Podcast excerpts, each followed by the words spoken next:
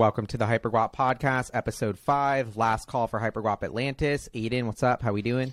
Dude, episode 5, let's go. I'm hyped. Let's get the energy going.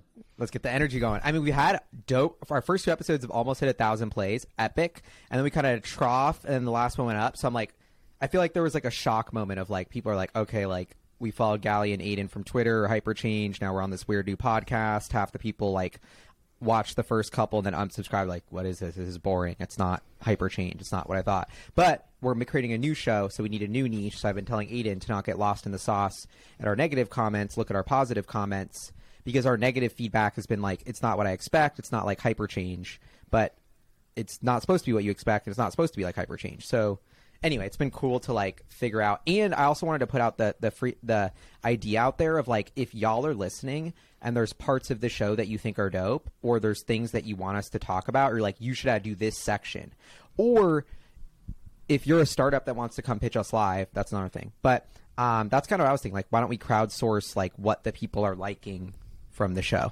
Totally, yeah. It's been nice to hear people's feedback so far, and we some feedback that we got from someone that's been following was that they kind of wanted a bit more direction and agenda for it, right? That was like one piece of feedback that we got, and I think that this is supposed to be an open conversation. Like, the reason why we started this pod is because we were having a conversation on Monday, figuring out everything that we like for the week, things happening in the startup world, and we're like, why don't we just start recording this and documenting us building the fund? So we're not trying to make it like it's about this particular topic. That's why you listen to the episode. It's like we're meeting. It's at the beginning of the week. We're talking about what's going on with the fund, and it's more kind of conversational. But we'll see how things. Maybe it's going to change over time. You know. So yeah. I like that vibe for podcasts. It's just more free flowing. And believe it, whether people believe it or not, this is where we do get a lot of work done.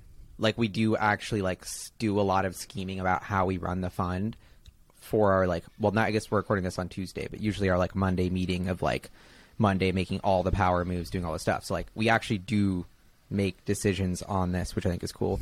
Okay. So let's just jump into our first decision, which I don't want to spend too much time on because I think it's boring. It's, are we closing the fund? Are we not? This is something we're learning about. You open a venture fund, take in all the money, and then you decide the close, which is basically to stop fundraising money. But it's like insanely difficult market environment. We're up to $6.5 million right now. That's like wired that we can start investing, but we kind of were doing like 5 to up to 10. So now do we leave it open to go up to 10, or is that backfiring on the people who put in early? Not really, but I feel like I've been personally pushing of like, let's close it and move on. But everyone I'm talking to is like, why not leave it open? If you have room and you want to do 10 and you're at 6.5 because the markets are crazy, leave it open, let people come in. So, and I'm like, I just want to close it and move on to deploying. So that's why I've been pitching Aidan, like basically end of June, like that's it. Like, if you didn't tell us you're in by the end of June and wire the money, you're out of the fund. And that's how it'll work. Although technically we will probably leave it open because we're talking to people who have like 500, a mil, $2 million checks who are super strategic, who like, I don't know, it would just be dope to get in. But, or if like some celebrity like Casey Neistat, he follows me on Twitter. I don't know if he's listening, but like, we'll let him in July if he wants to come in with a small check, no minimum. No. Yeah. But you know what I mean? Like, joking, but not really. So what's your take, Aidan? Well, I think we've been going back and forth about this for a while, is like, do we close now? First off, we're super grateful for our early LPs that committed and believed in us from the beginning. And we don't want to kind of start to make some investments, keep the fund open, and then later LPs kind of get all this benefit from waiting for the sidelines. We don't think that's fair to our early backers. And for us, like, our early backers that believed in us, like, we take that super seriously, and that means a lot to us. And so that's really something that we're focused on, is not just allowing people that back us later and start to see the results that we're putting out there, then get the same benefits as them, because we don't think that's fair. On the flip side, raising funds is kind of a long process. I mean, we did it in like raised $6.5 million in 2 months, but the feedback that we were getting from some of our mentors and people that we were talking to was like, this can take 6 months to a year to raise traditional venture funds. And we really kind of accelerated that process. So, and then also it's pretty traditional to start to deploy capital while also leaving the fund open and continuing to raise until you kind of get to your number. And right now we're right in the middle of what we intended to raise, which was, like Gali said, that 5 to 10 amount. So I don't know. I think what we're working towards, like Gali said, is let's close it in June. At that point, every HyperGWAPer has been given a chance to invest and knows what we're doing. And that's how we kind of make it open to everyone that's been following us and knows what's going on. And then after that, it's just kind of some strategic ongoing conversations that we're having with family offices, high net worth individuals, strategic investors that makes sense to get in and wait for. And we'll leave it open maybe for a bit longer after that. But I mean, I don't see us keeping it open like for the rest of the year. Like maybe it would just be like a few more weeks or maybe a few more months as we keep having these conversations, you know? Yeah. And it's still something we're thinking through. Like I wouldn't be surprised if we do actually close it at the end of June because we're just like, screw it. We don't want to wait for that extra 5. It's just like, anyway, and I like the idea of what you're saying. Like, let's give the HyperGWAPers the shot. I want to give everybody, and like, the smaller the fund, the better the returns are going to be in some ways. Like, well, I guess we think we can crush it up to 10 mil. That's why we're trying to hit the 10 mil. But it's also like, yeah. So it's been an interesting learning process, I'll say, because I didn't think there was so many and it's like, oh, like, so you're telling me everybody, and we called all our capital up front, which is very, I think we've talked about that on the podcast, but that's very unusual and makes it probably twice as, like, we probably could have easily hit the 10 mil if we were calling half of it or 25% like normally, but we did decide to call it all up front. It's been a learning process, but I also like, I don't know, I don't think I would change what we did in any way. All said and done, the fact that we hit our number to like be able to hit the green light and go with the fund is insane. Like even if we don't get another dollar in and we close it and nobody else comes in and we have 6.5, like that's enough to run the fund and crush it, which is like got me stoked. You know, we've hit that like critical mass threshold. Yeah, we can prove out the model with what we have, and I think it puts us in a unique position to have all the capital up front, because a lot of funds right now are like they have to call capital. They don't want to call capital to their LPs, so they're slowing their pace of deployment. They have to think through, oh, we only have 25% of the fund right now, so now our strategy changes because we can't do a capital call. So now they're having to like do things differently. Where I think we're in a really unique position where our fund strategy doesn't really change. We have all the capital. Like we're like markets are crumbling, valuations are coming back down to earth, and we're well capitalized to like push forward the HyperGWAP mission of what we're intending to do. And I love it. It's like every day the market crashes, we like are in a better position. You know what I mean? Because like we're having this war chest, we're ready to deploy, we have all the war chest in our, you know, and we're meeting with these amazing founders, and it's like the shittier the market conditions, the better, because the more the pendulum swings to VCs, and we already have all our liquidity locked up, so it doesn't impact our liquidity. So I'm hyped. And a lot of first-time venture investors like myself, like I don't want to wire half the money and then have to have half the money in my account that I can't spend in the middle of a recession. Like it's just like psychologically I didn't get like I was like, okay, I guess that's the norm, but just not how I like to do business. Like if I say I'm going to invest $100,000 in your thing, I want to just give you $100,000 and that's my investment in your thing and move on, not invest $25,000, promise you $75,000, despite, you know, I don't know. I feel like that's a big promise, but I guess that's how it works. Like people.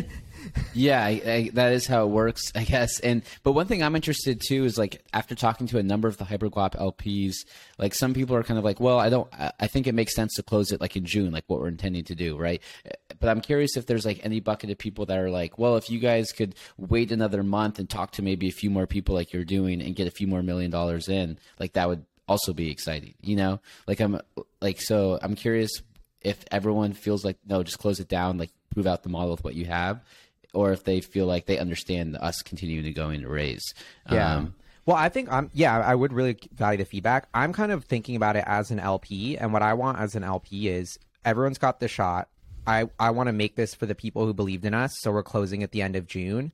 But strategically, if there's a super strategic check, and when we say strategic, we're talking about people who not only are just like writing us $1 million, which means our operational like budget, which we already have to cover expenses, goes up 15%, and all that incremental 15% goes into like, I don't know, like all video production and all this really cool stuff with a huge ROI that helps our portfolio companies, that helps us grow faster, like.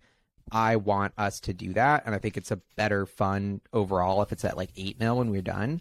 But at the same time, it's like those are the only people I think that are fair to be let in. And I personally as an LP would feel unfair if it's like, oh, well, if you wait till July, I'll put in money. It's like, nah, like end of June, that's it. unless you're Casey Neistat.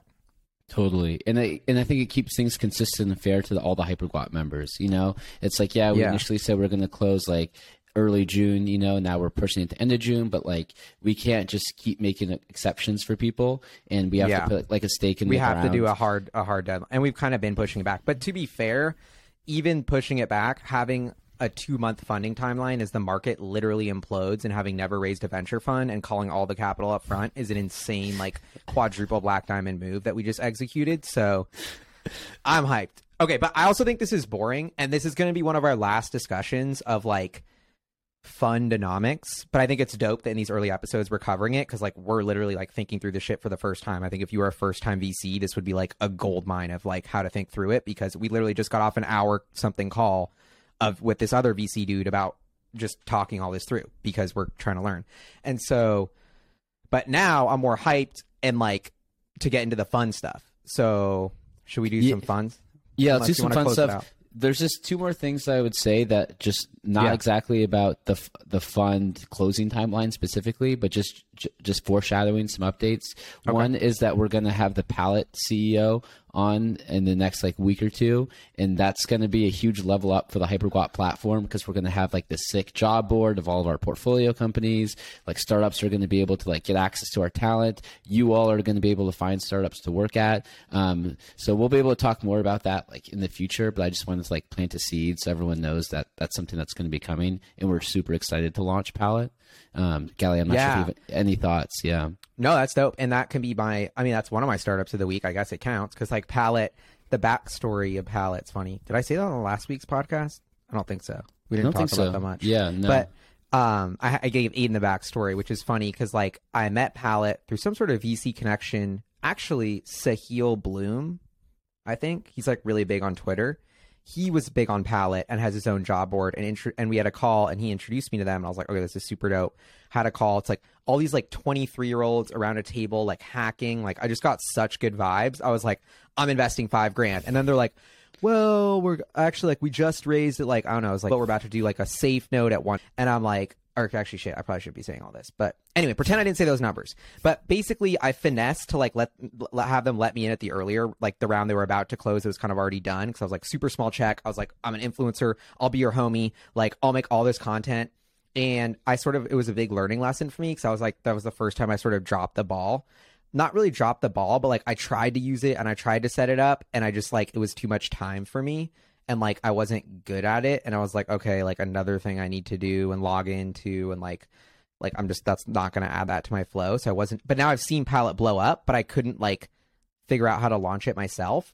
But I thought they had such a, like the team was amazing, and this incredible idea of like communities. Like the reason why I took the call and was so stoked on Pallet in the first place, so I was like, I've literally had like 4 insane job offers come to the table, and people get hired. Arkimoto, Adams, all these companies people get hired at because they saw it on Hyperchange. Like that just happens all the time. Like I don't even know how many people are stoked to work at Tesla, you know? So it's already this natural thing of like, and now with HyperGWAP, it was like, holy shit, like I feel like I didn't help Pallet as much as I say. And when I don't say it's like I wired the money right away. I'm an investor. It was all dope. Like I did that. I just didn't feel like I came through on me being like a real value add for them yet, because I was like, damn, I'm feeling guilty. I got to learn. I can't overpromise. I got to like really come through on these commitments. Think before you talk, all that stuff.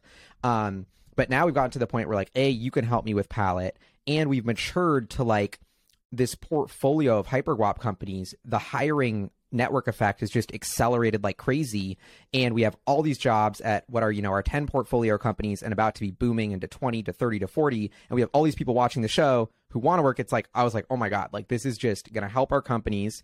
It's gonna help our viewers who want to get dope jobs.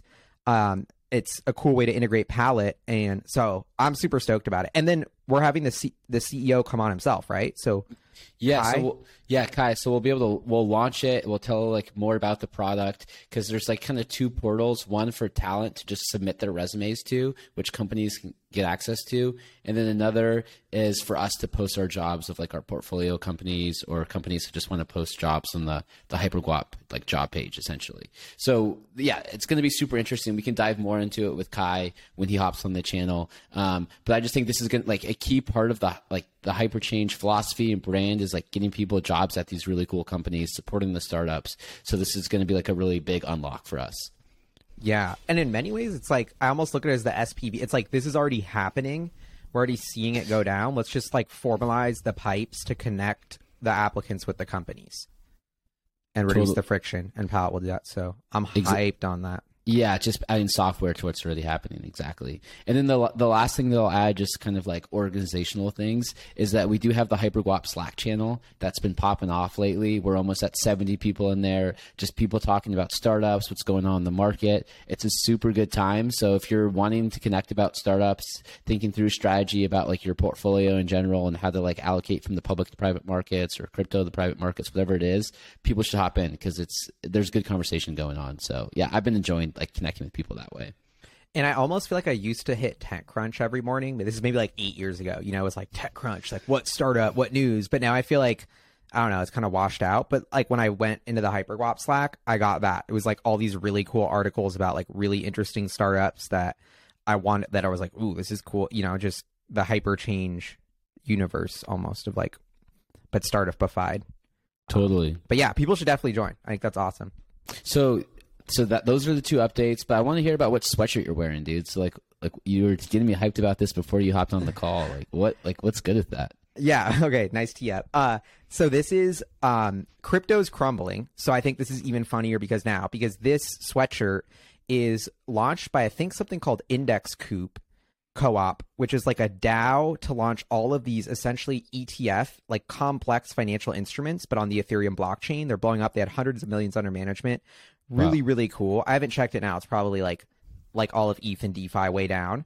But they had this. It was their first merch drop. And they teamed up with this other startup that puts chips in the clothing. This is a chip that you can scan with your phone. So this actually has an NFT. So the way it works. So this is why I thought it was funny and I just got this. It's like some shit I paid for 6 months ago that I finally came in the mail, right? Like classic. But it's a really nice hoodie. It's really good quality. But it... And I thought, okay, NFTs are crumbling. It's a joke. The monkey's a JPEG. Everyone thinks this is bullshit. But then it's like, wait, like this is why I liked NFTs. Like this to me as a streetwear collector, sneakerhead, like this is like a real world use case. Like I don't give a shit what the price is. You scan this, you know that I have one of these 350 hoodies. It's verified on the blockchain and anybody can run up to me and scan it.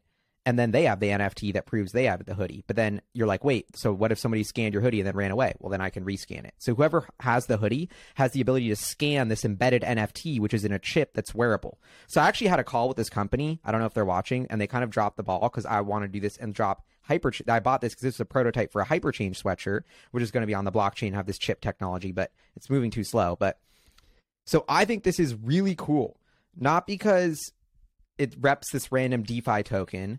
But it's because it's the first, when I met Mike Demerai of Rainbow, this was like our vision. Like, why is Supreme and Yeezys not on the blockchain?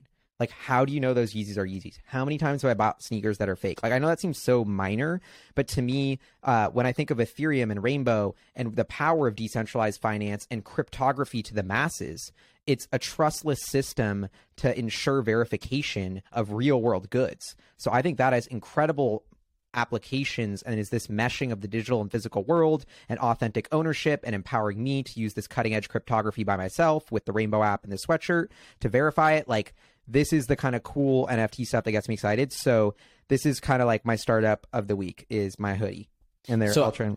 So I got a few questions for you, but yep.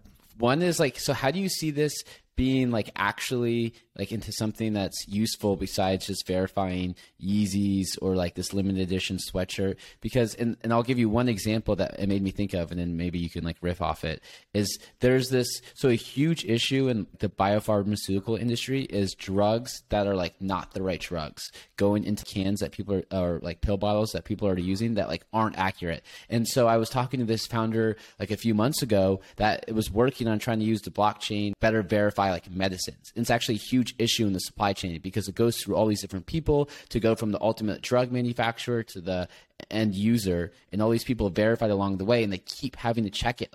He said, each pill ends up being verified 150 times because there's no way to by all these different people along the supply chain. So he's like, that's why we're trying to use blockchain to verify if this pill is this pill that we're putting in this bottle for this person. So I don't know, that gets me excited about a real application of blockchain where it's something that's really useful, you know? So I'm curious, what do you think about that?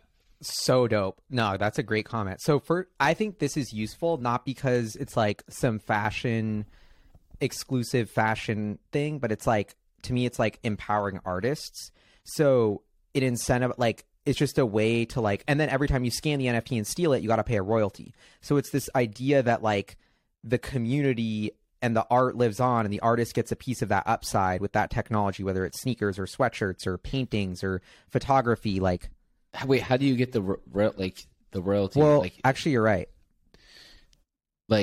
Is it? I don't know if this sweatshirt has a royalty embedded, but you have to pay a gas cost to move this NFT, and I wonder if you could embed in that gas cost a royalty to the artist. Mm-hmm. And that's kind of the tech that it enables that excites me. The Hyperchange sneakers, those are 140 pairs with all the dope limited edition stuff, but it's not on the blockchain. So if they get resold for 1,000, I get nothing.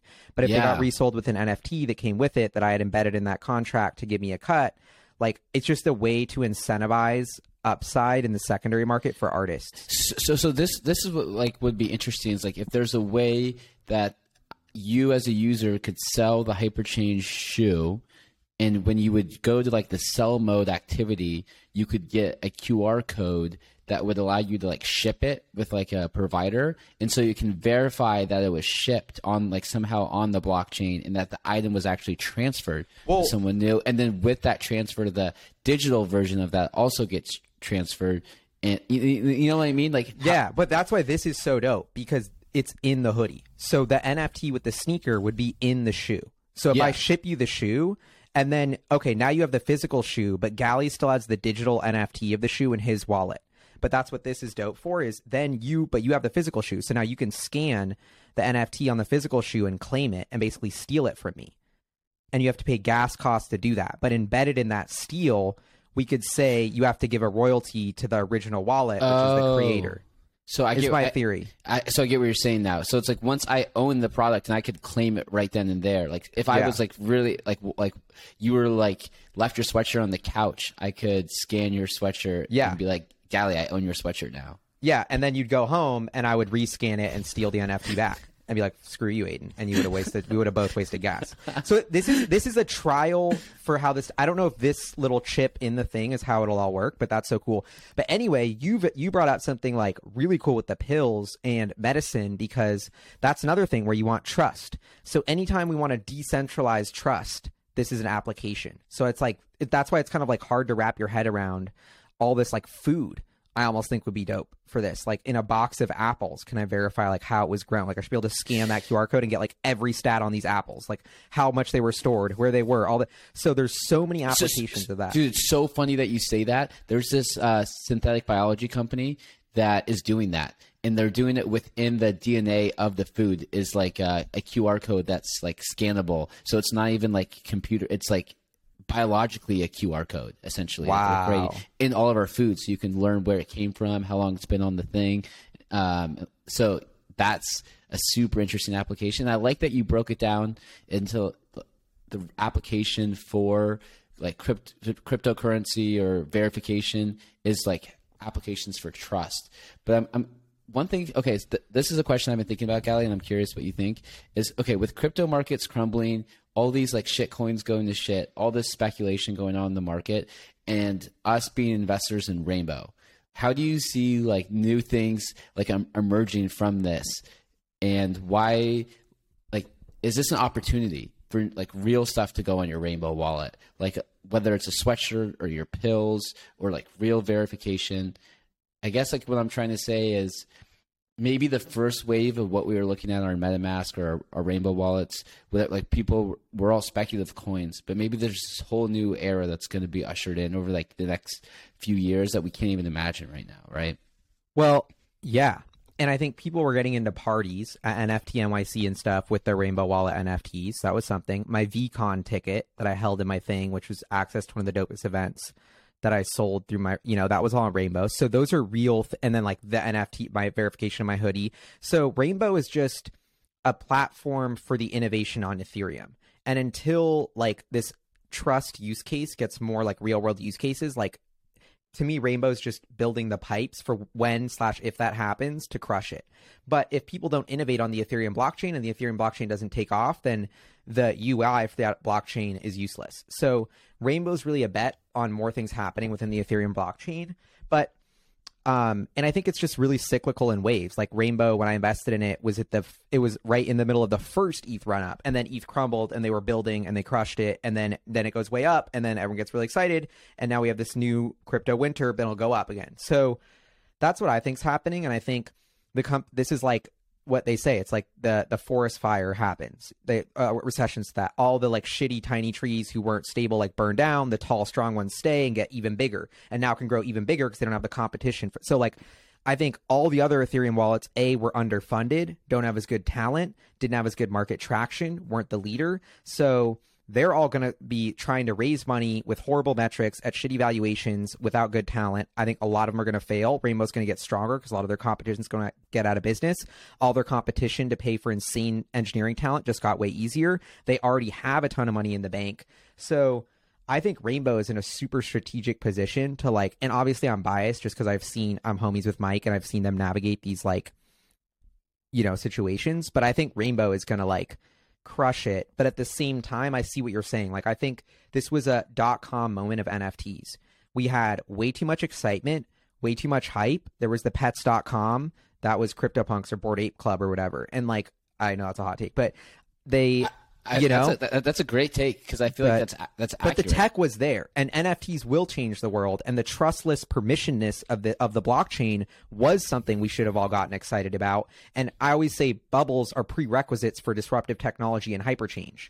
A bubble is just the capital markets getting woken up to how disruptive this is and getting too hyped.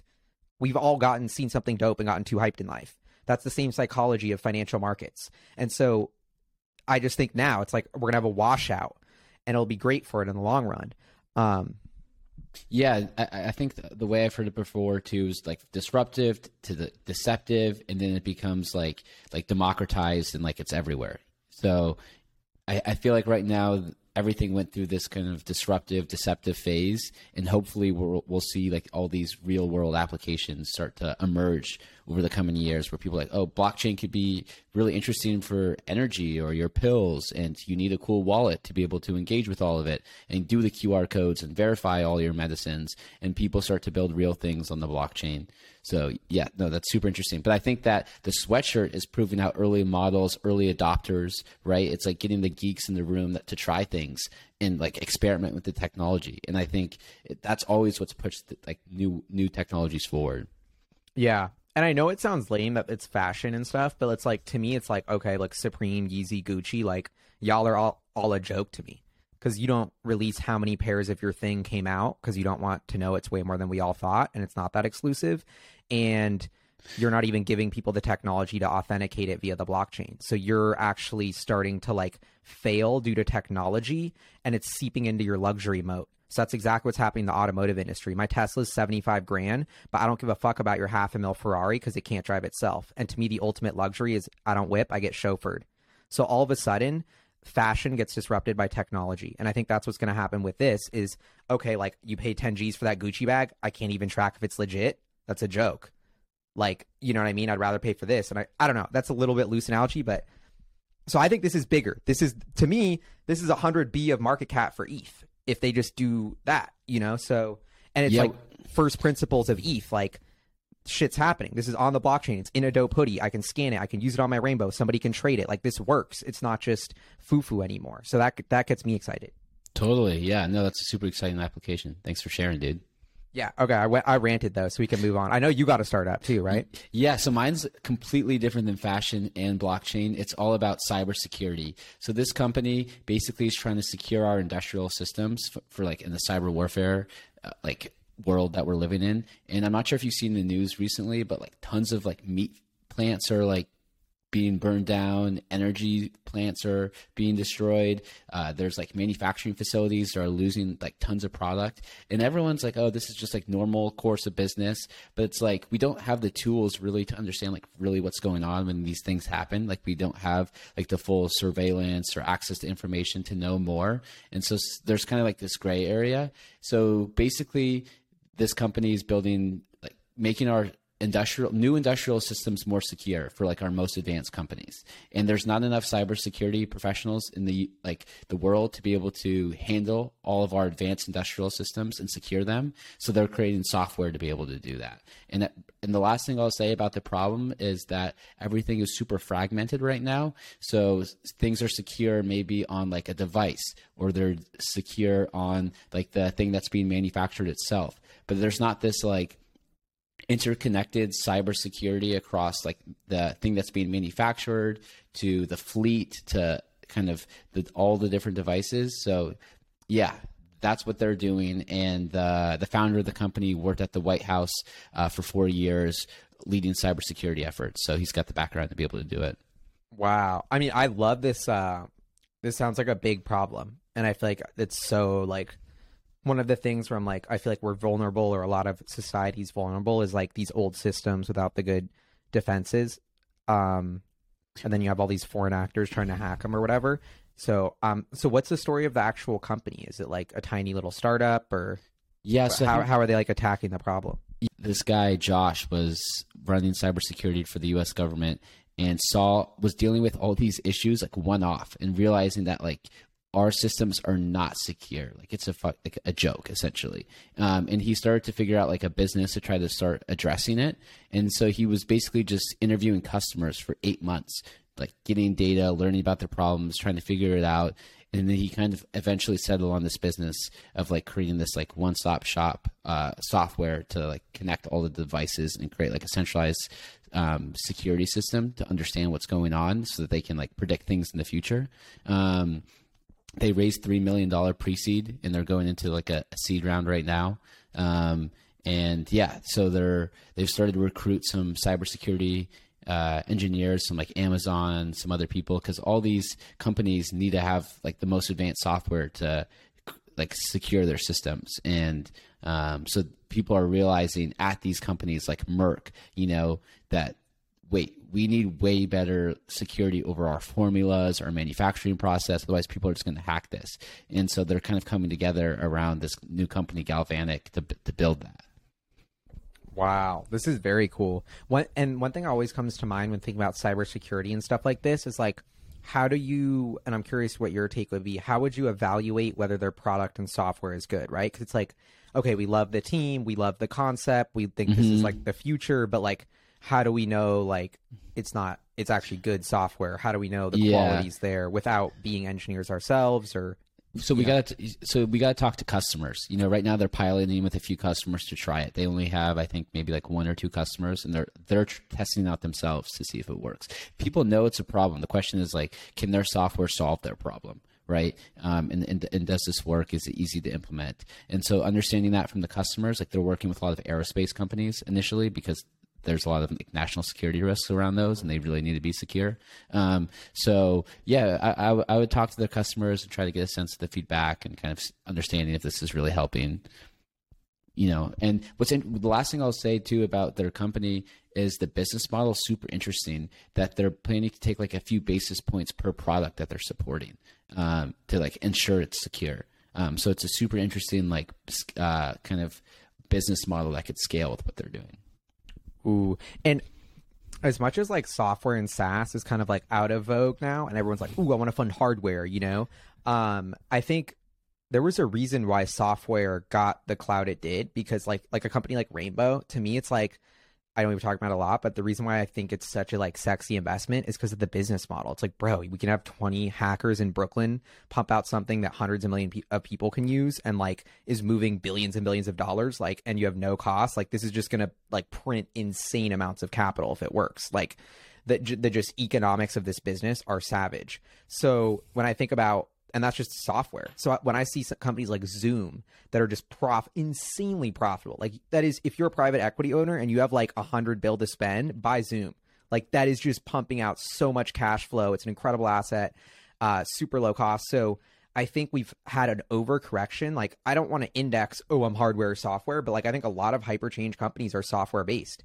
And I actually am getting stoked at the fact that we've seen this radical overcompression, I think, still in the midst of this compression for all these software companies. And it's trendy to say on Twitter, you're a hardware company, although we are too. Like that's like a Tesla, hardware F, SpaceX, you know, those are my two biggest investments, super hardware, but combined with software. So, but yeah, so you saying that has got me hyped because before I would have been like, screw that, bro. Like they're going to be like gazillion times price sales. Like A, we can't figure out if it's dope, and the price sales, the valuation, like we're sacrificing our ability to like if there's way more upside, we can sort of sacrifice our conviction in the technology. Like maybe that sounds bad, but like, you know what I mean? It's like, okay, if you're doing $1 million in revenue and you're at a 10 mil valuation, like, okay, that makes sense. Like, we're not assuming this massive growth. Like, I don't have to like justify that. But if it's $100 mil valuation, like the upside's not there. There's just way more risk to like, you're not at 10 mil in revenue yet. So, I don't know.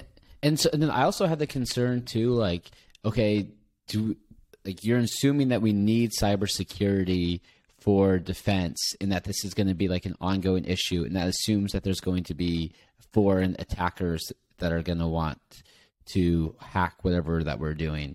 And I'm like, is that always going to be the case? You know, like, is that and then I'm kind of like, maybe like it's just inevitable. If you can secure your technology, you're going to want to, because there's always going to be bad actors that are going to want to try to hack what you're doing. So everyone needs to be secure, especially if you're working in like a national security industry where it's like food or energy or aerospace or pharmaceuticals.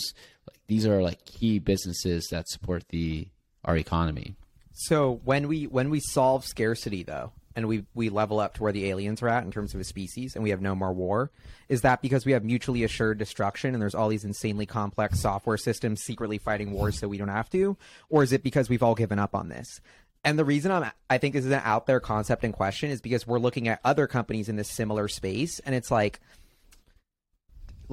okay, safety, like you're a safety company, so you're making us safer, but you're doing it by building like evil stuff and playing defense. And I don't know, and I'm like torn up morally between like, are we just incentivizing more war by sort of funding this complex, and is that just a world I don't want to play in, or are we funding safety and peace and prosperity for humanity? So I would ask you this question. So there's two empires like 2,000 years ago, and one of them wants peace and one of them wants destruction.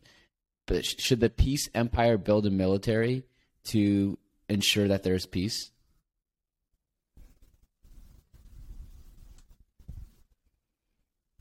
Oh man, it's a tricky one. Well, I'm like, well, if you had unlimited resources without an army, then you could just start giving resources to the army of the other thing. It's like, well, why are you fighting and killing us for food? Like, we can give you food. But if they have different beliefs, and they want to like their beliefs to win, and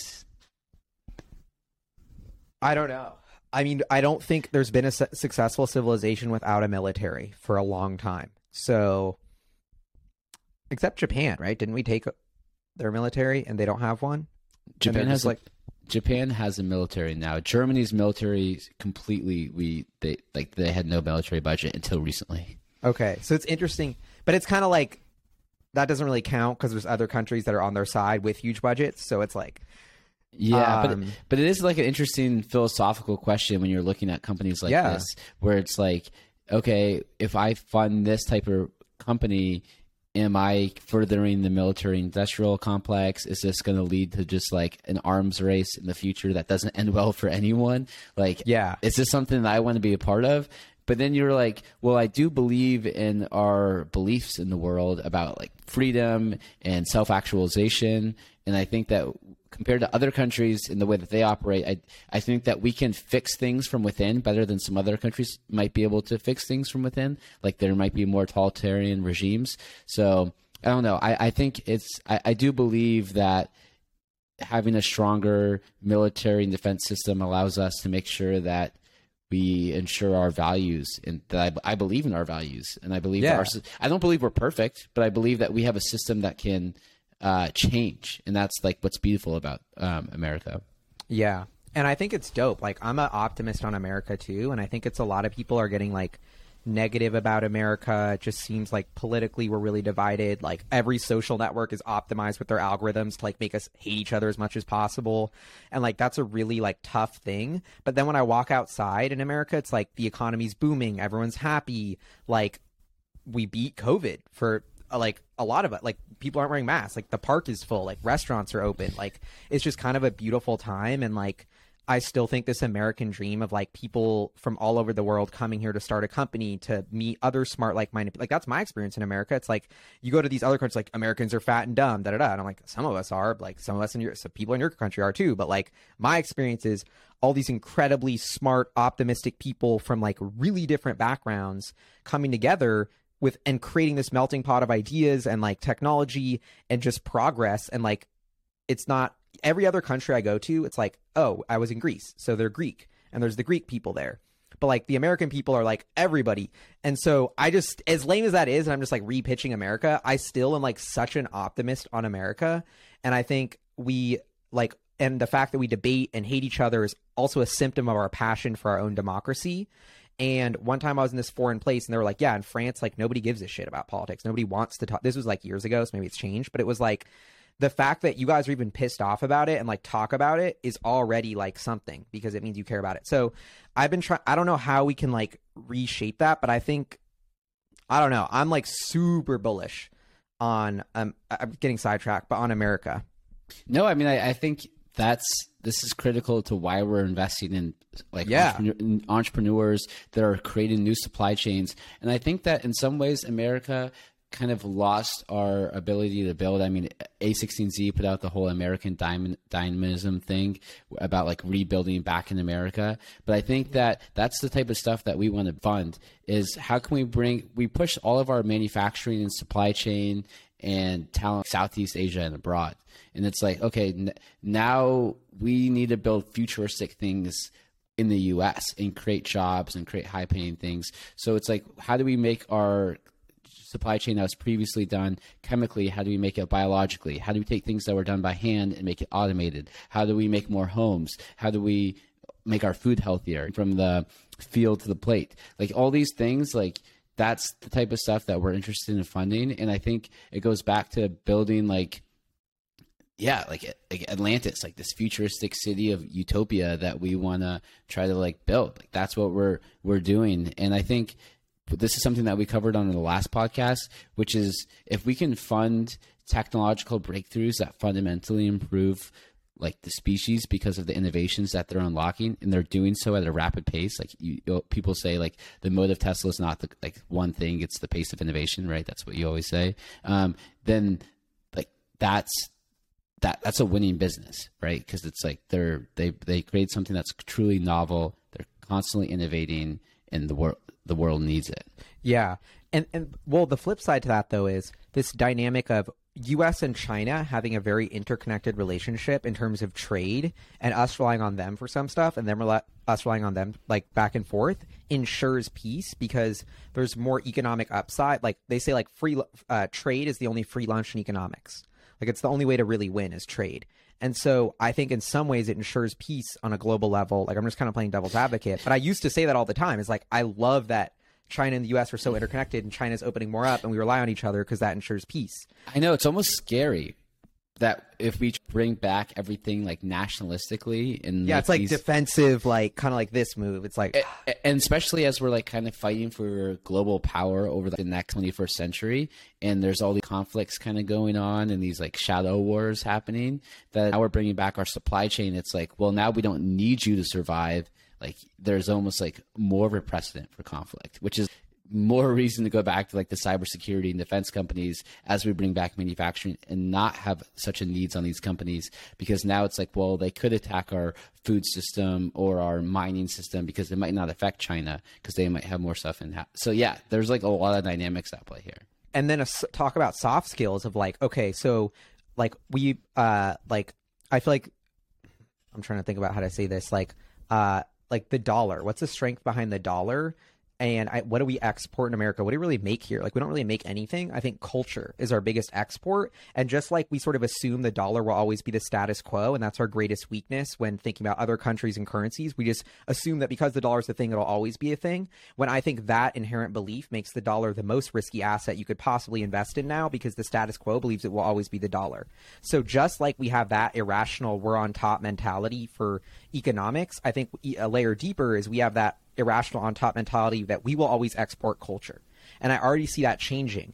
And I think America's, like, to me, the fact that we're still leading, like, whether it's comedy, whether it's movies, whether it's music, like, I don't know. I mean, it's kind of a hot take, but like Young Thug just got arrested, which is like, he was one of my favorite artists. And now it's like, damn, like, just, that's a whole situation that I feel weird about. But on sometimes I'm like, damn, we don't appreciate these artists for how much of a global movement they've created around America, and how much they export culture, and how much that's a value to like even like Kanye, somebody like that, like, or like Dua Lipa. Like, I don't know. It's just like any pop star you name. And I know there's other pop stars in the world. I have my own lens, but I think, yeah, if we stop exporting culture, we're screwed is what I was getting at. But I think like what's great about America is that there might be these cultural icons that get like created around the world, but they all want to go live in America. They all want to go like continue creating in their journey. They're going to LA. They want to go to New York. They want to go to Austin to like do it, or Miami or something. Exactly. The only thing that's like starting to get interesting that is like a lot of Chinese companies are buying up like equity stakes in a lot of our movie institutions, right? Our production companies and things like that. So there's like a whole dynamic there. But I think if you look at just like an individual level, like right now, America seems like the biggest exporter of culture, but we can't take that for granted in the future. Is that something that we can always rely on? And that's why I beef so much with like our population stagnating and us not focusing on immigration. Like, I know immigration's a hot topic, but it's like, I don't think it is at a high level. Like, everyone in America is an immigrant, basically, unless you were like part of a Native American tribe that was here before we like settled it or whatever, right? Like, we're all like, that's what America is. And that's why we're dope, is because all the people from every awesome country come here and they get and I feel like we've lost focus on optimizing that system. Like, we need to make sure the next Elon Musk comes here like Elon Musk did. And now we're all hating on him, shitting on Elon Musk, despite the fact he's created so many jobs, so much green technology, so much amazing stuff. And that's the beauty of America. He grew up in South Africa and then came here because it was the land of opportunity, and hustled to get here because he knew he could make it, and he knew it was capitalism. He knew it was free markets. He knew it could be incentivized to create amazing economic change. So we need to make sure the next Elon Musk is dead set on coming to America. And I'm worried right now, I wouldn't be if I was the next Elon Musk. I'd be hitting up Aidan like, damn, what's good with that city Praxis they're going to build on some island somewhere with no laws and no taxes, where like they're not going to like get mad at me for like making a product that people love. Dude, that's so funny that you say that, because the CEO of Praxis just hit me up to chat, and I am like so stoked to talk with him, because I love what they're doing. And I was just talking to someone else, like one of the companies that we're looking at. So are you familiar with the seasteading movement? Like, I'm sure you enlighten. So the seasteading movement, basically, I don't know how long it's been around for, but basically it's this idea that we can build cities on international waters and like test cities, right? Because it's not tied to any nation state. It's international waters. So it's like legally, if you build a city in the middle of the ocean, like the laws are up to you. And so there's all these different things that you could test out there. Like, maybe you could run clinical trials. Maybe you could run a certain type of farming institution, you know, or educate, like all these different things could be tested as cities on the water that are floating and operating kind of independently. So I guess it's like a breeding ground for like innovation in cities and politics, which is super interesting. Yeah, dude, that is so like, I'm thinking about my parents, like, they're both scientists, and they have like getting grants, and then they would always whine about like the animal rights people beefing because they're using like I think it's like, I don't know why, I feel like there's a science name for it. It's like the CHO cells, Chinese hamster ovary, or something like that. I don't want to say that wrong, but because it's weird, but I think that's what it is.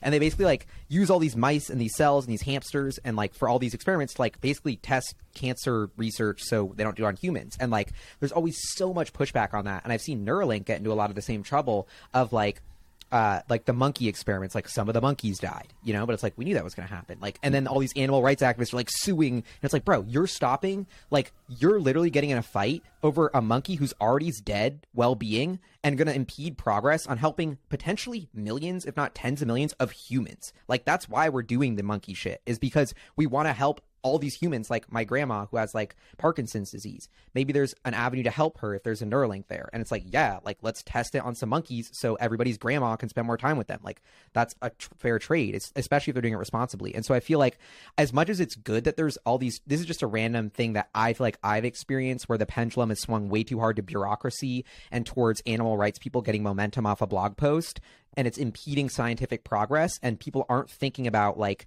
good versus evil. Like, yes, it sucks that we have to do this and that like animals get harmed, but like if it's for research and like we're trying to advance humanity, like that just is like life. You know what I mean? Like, oh, you're a vegan? Like, well, guess what? You're still killing that lettuce plant to eat it. I don't know. Like, we just decided that animals have souls, but plants don't. Like, I'm beefing with that theory. Like, no matter what happens in life, like, I don't know. Anyway, I'm getting kind of sidetracked, but that just to me is one use case where I'm like, wow, like you said, like, frictionless innovation in these like cities, and then you combine that with like a crypto DAO that's like you want to fund it, and we're going to publish our research of how we do on monkeys to make sure you're okay with it, but like that's what we're doing, and people can be like, yeah, and then they just skirt all this regulation, bam, that's better. Like, I love that.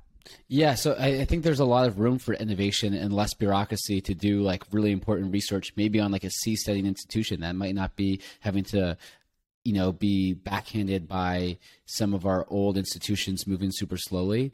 But I also think that something that I've been thinking a lot about too, like our founding fathers for the US, like they always kind of envisioned, in my opinion, like a more distributed system where like it was more based on like each colony kind of governing it. And then over time we became more like the states having more autonomy. Yeah. Like more. Yeah, exactly. And then things became more centralized.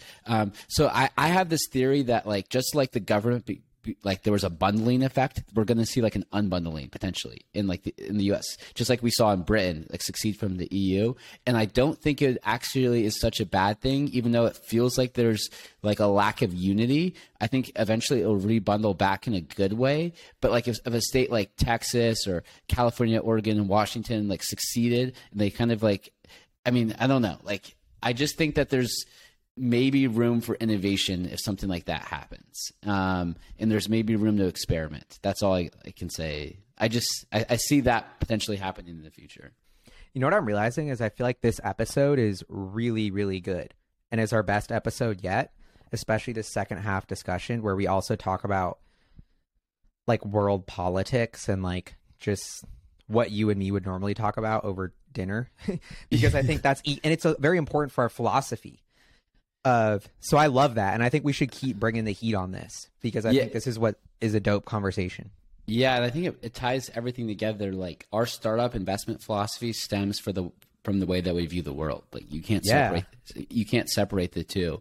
And I mean, for me, philosophy, sci-fi, thinking about politics has influenced the way that I think what's important to get funded and who's a good entrepreneur, who's not, why does this need to exist in the world? And like one company that we were talking about before we hopped on, like which I'm skeptical of, is like that, like, I mean, I'm not sure if I want to say it, but like that hyper logistics company, I'm just like, I'm having a hard time getting my head around, like, is this really needed? And I don't know. Interesting. So I keep coming back to like, what does the civilization, if you're looking at it from like an alien, like you're looking at humanity from like someone from outer space, and you're like, what does this civilization really need to become like a flourishing species? To me, it's like, obviously you need like unlimited energy. You need like unbelievable food supply. You need to eradicate disease, like transportation to be streamless, you know, like education should be like unlimited and bountiful and, accessible. So I don't know. I just think like thinking about the world from like an alien's perspective and how we can improve the entire species, and then be like, okay, well, this seems like it's mission critical. Then that's when, like, I don't know if it, like that makes sense, but what do you think about that? Like, is that Yeah. And sometimes I always think that, like, when I come back to why I'm excited to do HyperGWAP and why I think it's an important impact and why people may be like, oh, you're selling out being a VC firm. Like, I even saw some tweet about people like, I can't believe Gali was doing Tesla videos. Now he's offering like this lame private equity deal, like, and he's selling like these ugly sneakers, like unbelievable, like getting full of himself. It's like, okay, like, chill. First of all, it's a VC fund and like our fees are lower than the average. So chill. But, and like, I'm like, bro, this to me, whether people believe it or not, this is where I feel like I can have a really big impact because there's this critical like hotbed of innovation that doesn't get the attention and capital it needs that I think creates huge dividends. And whether it's because maybe people don't want to think 10 years out, they are not good enough at finding these founders or understanding the visions. But I really like view HyperGWAP in some ways as like, and I don't think charities should be charities. Like I think companies are basically charities or just entities that are doing things for the world. They just need to have good morals. Like I think HyperGWAP really provides like this function of like, A, we're lucky because we are just genuinely fascinated by the most innovative, disruptive people in the American economy. That's just like a cool ass people to meet all day is like people who live in America with these radical dreams doing crazy shit to change the world. Like that's just so fun. But like these are the people who need a push. Like I don't like I see Biden still beefing with Tesla and SpaceX despite so many jobs, so much technology. It's like our government is just not thinking straight to fund these people who need the just to make the moves that we need to build a better country. And I literally feel like we're doing that with some of the investments we've made in terms of like material supply chain that's going to get it out of China and Russia and make it green and sustainable. Like, and we can't talk about all these investments yet, but I'm like, when I know what we're funding and I see how the future unfolds and how these companies that we're funding are going to build a more resilient future for America, a safer future, a more better supply chain, like, I'm like, wow, like this to me is like, we've like out of the American economy, like we focus on this wedge that I think people think is sexy and dope just in the VC way, but they have overlooked that this is truly the fulcrum point and the limiting factor for like impact, because that entrepreneur getting that extra mil and then that other dope VC fund FOMOs into it because HyperGWAP put their name on the line. Now all of a sudden this tech gets funded. Now all of a sudden they're doing it. Now all of a sudden they can hire the smart person. So that smart person can work on that idea that needed attention, and it just snowballs. And so, yeah, I like, I'm stoked about it. And I think we think about like what you said. Sorry, I didn't want to cut you off, but to tie it to end, like we think so much about like what this company looks like in 10 years and what the industry is like in 10 years. And if we want to be a part of that future and how that fits into like our worldview. And I love that, like we do that, you know? That's exactly right. And I think the most like meaningful thing for us too is backing a company, like the company that you said that we can't really talk about too much yet, when you know that our capital at that stage matters the most. Like this is like, not everyone's going to be glamping over it. And although it's like, there might not be that kind of competitiveness of all the VCs jumping over it yet, because they might just not understand it, you know, but eventually they'll get it. And like, that's like super powerful. Is there any like closing thoughts that you have for this episode or like going forward? Well, I know we want to title it The Last Call. So I do think that's like to mention, like, I'm stoked because I feel like we're done with the fundraising process and it's just like getting over the finish line. If you want to join and be along for the ride, this is your shot. And moving into the talk about companies we're deploying into phase. And I'm also stoked that we're finding our groove on the podcast. But yeah, that's kind of it. I also really want people to give us feedback on what sections they like and stuff. Totally. Feedback on the podcast would be helpful. We'll send around a closing email to all the HyperGWAP members, just that like letting everyone know that we're closing and to check out this podcast and to let us know if you have any like final questions.